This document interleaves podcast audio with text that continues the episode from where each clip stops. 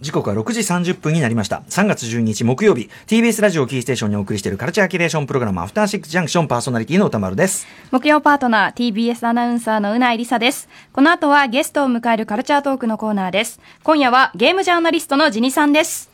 あ、よろしくお願いします。はいよろしくお願いしますどうもいらっしゃいませ。お久しぶりでございます。久しぶりです。はい。えー、ジギさんは前回、1月23日にご出演いただき、えーゲーム、コールオブデューティーと現代アメリカ社会というテーマでお話しいただきまして、これなかなかでも、あの、ありそうでなかったタイプのゲーム表というかね、ちゃんと社会批評的な面から、はい、えーお話しいただいて、あの、非常に新鮮でした。ありがとうございます。いいこちらこそありがとうございます。ということで、ジンさん、えー今日紹介してくれるゲームは何でしょうか？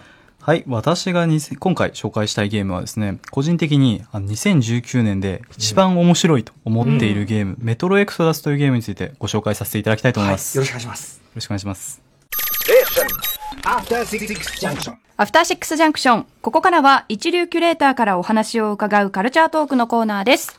さあ、今夜のゲストは、はいゲームジャーナリストのジニさんです。ジニさんでございますよろしくお願いしますすよろしく。お願いします。はい、えー、先ほどもね、言いましたけどね、えっ、と、コールオブデューティーのね、解説は本当に目から鱗で、なかなかそのゲーム表という時に、もちろん面白いゲームだよとか、そういう表はあるけども、そういう、えっ、と、テーマとか、えー手法とかそういうところで社会批評的な面からとか、切りす、なかなかね、ないタイプだったので、非常に、本当に、あの、今後ともこの方向でお願いしたいということで、あの、またまたお呼びした次第でございます。ありがとうございます。はい。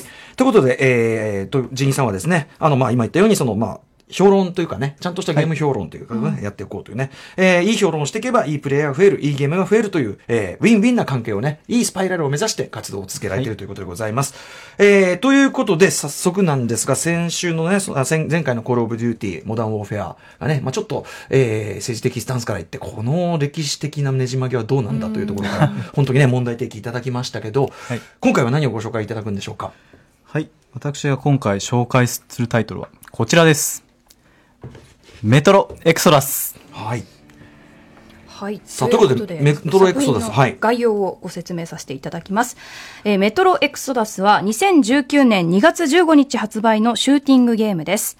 モスクワの SS 小説家、ドミトリー・グルコフスキーの小説を原作にした、メトロ2033-2033、メトロラストライトに連なる FPS 主観視点型のシューティングゲームメトロシリーズの最新作がメトロエクソダスです。舞台は数十年前に起こった最終戦争で人が住めないほどに汚染されたロシア。地上では突然変異によって現れた怪物がぼばっこし、人々は地上での生活を諦め、地下鉄、メトロへと居住区を移していました。前作の大規模な戦闘から1年、主人公のアルチョムはラジオから助けを求める密かな声を聞いたことから、危険な地表で当てどない生存者探しを続けていました。そんなある日、妻のアンナを連れて地表へと生存者探しに出たアルチョムは、モスクワから200キロ離れた村から来たという二人組、そして大地を疾走する蒸気機関車と遭遇します。制作を手掛けるのは、同シリーズでウクライナの 4A ゲームス。日本での対象年齢はセロ、Z、つまり18歳以上が対象のゲームとなっております。はい。ということで、ジニーさん、えーぜひこのメトロエクソダスというゲームについて解説お願いします。はい。えっと、まず今作のメトロエクソダスというゲームなんですが、先ほどあのご紹介いただいた通り、うんえっと、メトロ2033から連なるメトロシリーズの3作目に当たります。ゲーム、ゲームの3作目。そうです。メトロ2033、メトロラストライト。それ、それぞれ何で出てたんですか？えっと、あ、きあの、販売の、あの、はいゲームの、はいハードそうですね。えっと、基本的に PC で、あと、Xbox、それと、あと、ラストライトから PS4 からも出ています。なるほど。はい。えー、で、まあ、どんな作品なんでしょうか？そうですね。今回のこの作品なんですけど、まず、あの、非常に原作小説の、あの、影響が強いゲームで、うん。まずあまりそもそもゲームが、あの、原作を小説に、あの、作られるということは少ないと思うんですけどそうか、映画題材とかはあるけど、そうなんです。ウィッチャーとか、あ、先ほど CD プロジェクトレッドのポーランドのウィッチャーというゲームだと、あれはもともとあの、ウィッチャーという、あの、ダークファンタジーの小説が元になっていたりするんですがまあ、あの、まあ、同じ東欧ということでロシアもグルホフスキーという、はい。あの、まあ、もともとこのグルホフスキーがですね、2005年に出版したメトロ2033という、うんあの、まあ、ゲームと同じタイトルのはい。小説がありまして、はい。これがですね、あの、世界中でかなり評価が高く、うんうんえっと、確か50万部以上売れたっていう実績もあり、日本で唯一そのグルホフスキーさんの翻訳があるのはこれですね、メトロに。あ、そうです。はい。アマゾンなどでも買えますので、ぜひぜひと、うんいうことで、はい。えーこの小説をですね、あの、かなり忠実に再現したのが、メトロ2033というゲームで、これが、えっ、と、原作小説の5年後の2010年に発売されています。で、当然今回そのエクソダスに関しても、あの、グルホフスキーが、まあ、脚本として、うん。あの、こちらエクソダスはゲームオリジナルストーリーにはなるんですが、はい。グルホフスキーのあの、非常にその、あの、強い、えっ、と、リーダーシップで元、あの、脚本を作って作られたゲームなので、非常にやっぱりグルホフスキーの影響が強いゲームになります。そういうね、小説家の作家性が強く出たゲームって、ちょっとやっぱ他に想像ね。ないですね。記憶にないもんね。そうなんですよ、うんうんうんうん。なかなかありそうでないゲームで、はい。ただ今回そのグルコフスキーの、まあ、描いた、えっと、なので、えっと、原作、原点にあたる2033の、うん。あの、一度、あらすじをご説明させていただきたいんですけれど、えっと、まあ、先ほどもある程度、あの、サクッとご説明いただいたんですけど、うん。えっと、もともとメトロ2033というゲームが、えっと、まあ、メトロ2033年を舞台にした SF 小説で、うん。あの、まあ、ロシアが舞台なんですけど、ロシア、はいモスクワが舞台なんですけど、あの、核戦争が発生してしまって、うん。モスクワの地上がですね、もう人が住めないような状況になってしまったという、あぜ前提の、あの、小説なんです。はい。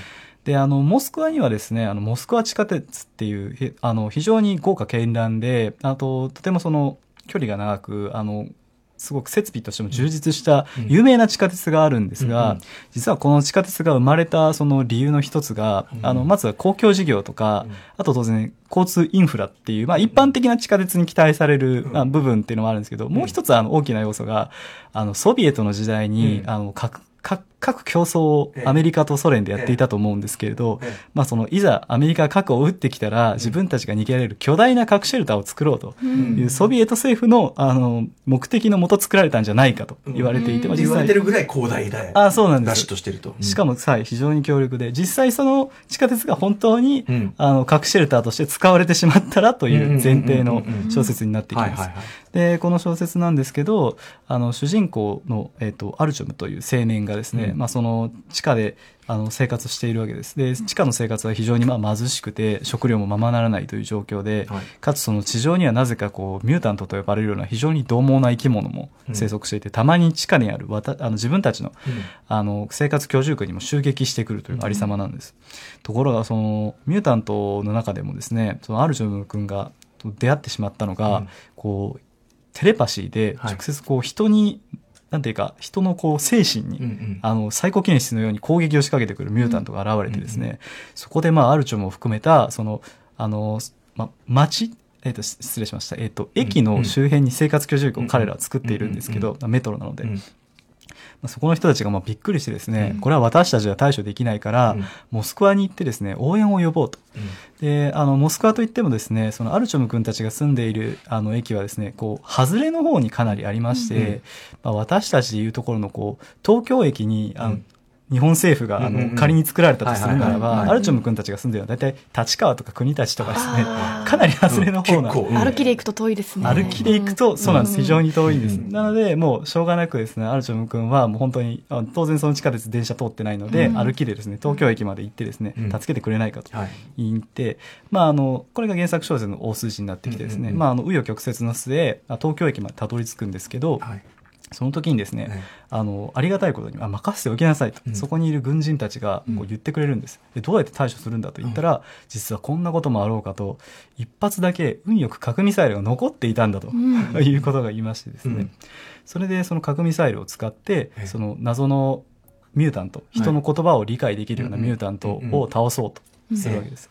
で、アルチョムたちもですね、非常に危険を感じていたので、はいまあ仕方ないと思ってですね、あの、自自ら核を誘導するその、誘あの誘導するその兵士みたいなのがいるんですけど、ええ自分がそれをなると言ってですね核を撃とうとするわけなんですが、んその直前でミュータントたちがですね、こう片言の言葉で直接ですね、やめろ私たちは同じ人間みたいなことを言ってくるんですよ。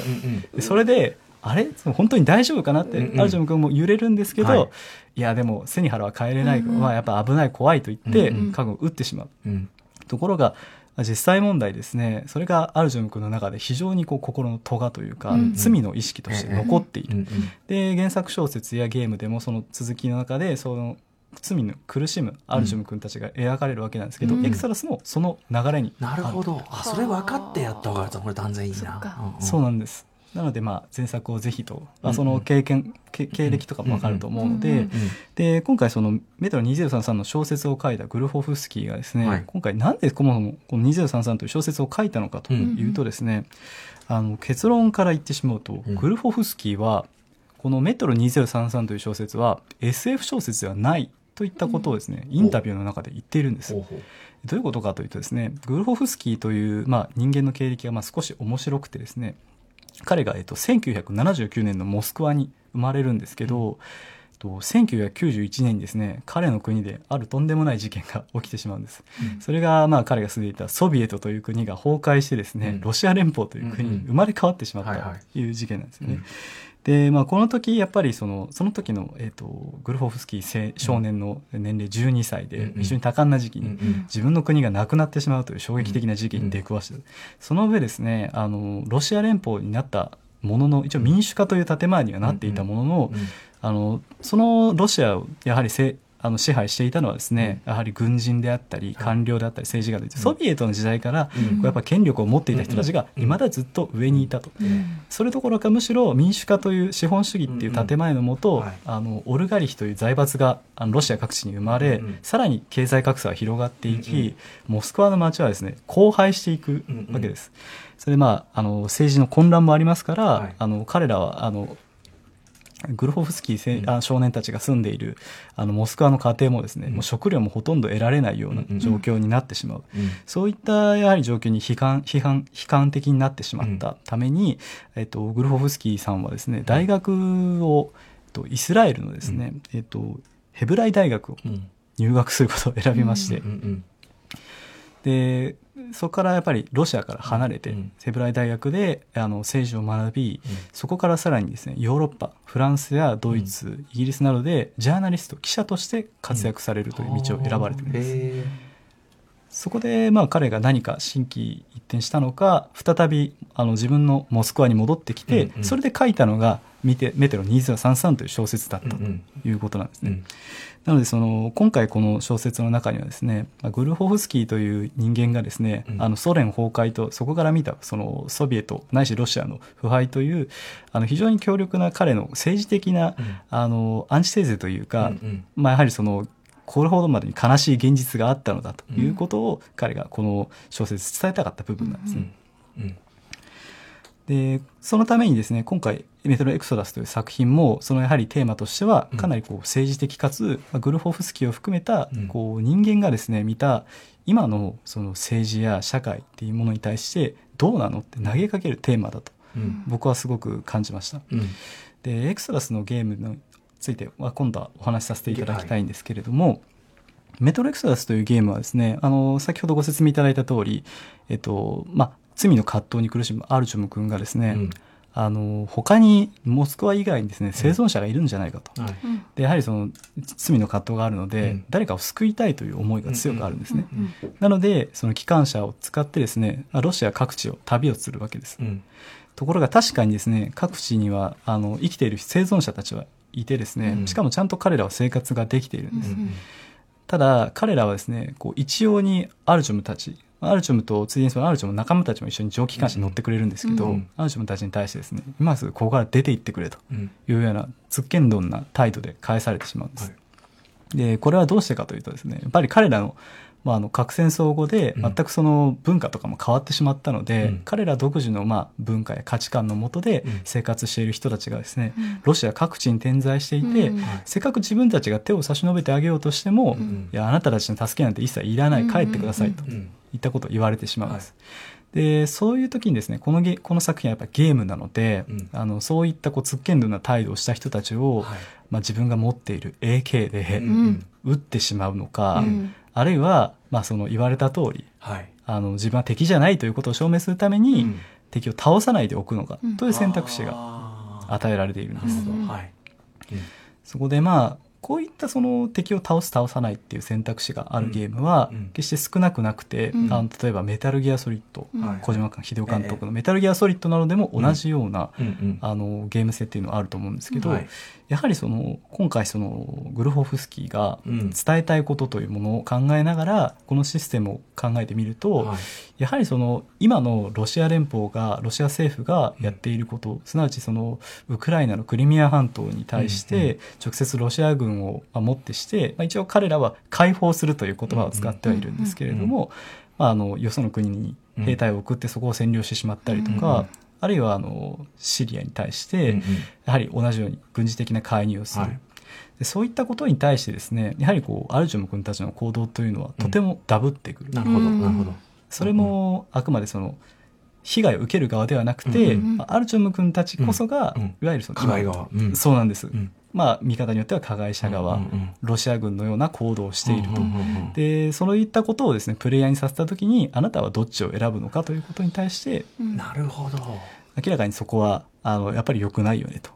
でこれは実際そのグルホフスキーのインタビューを読んでいても、うんそういった意図というのは非常にこう強く感じ取れるうん部分にはなっている。んじゃあです一見 FPS でいろんはない敵をやっつけてクリアしていくゲームに見えるけど、はい。実はそのプレイヤーの行動そのものが、はいまあその展開にも影響してくるし、はい。そのグルフスキーさんのメッセージともすごい密接にゲームっていうその選択できるっていうこと自体が関係してるってことなんですね。そうなんです。これ僕ね序盤やってて、はい。例えばそのすごいこうカルト宗教みたいなところにずっと凝り固まってる集団がいてあります。ななかなか入れてくれないんだよ、うん。普通にしてると。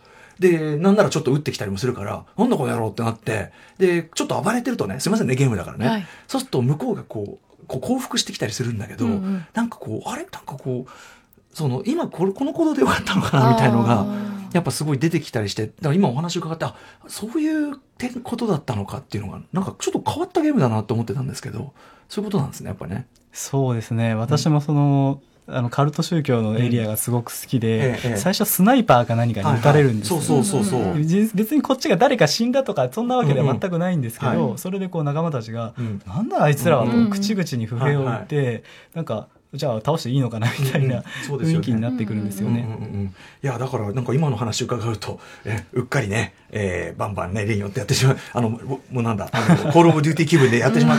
まさにでも、この間、ね、紹介されたコールオブデューティーとちょっとはい。正反対っていうか、ねそうですね。あれはものすごく一方的に、はい。まあ、例えばロシアとかを、えー一方的な、こう、悪としてこう決めつけてっていう、あれでしたけど、もうちょっとこう、その、なんていうの、ゲームでその暴力を振るうことっていうものの倫理っていうのも、通ってるような感じってことですよね。そうですね。やはりその、まあ、見方もいろいろあるとは思うんですけど、やはりそこは、そこの点は対照的かなって私も感じました。うんうん。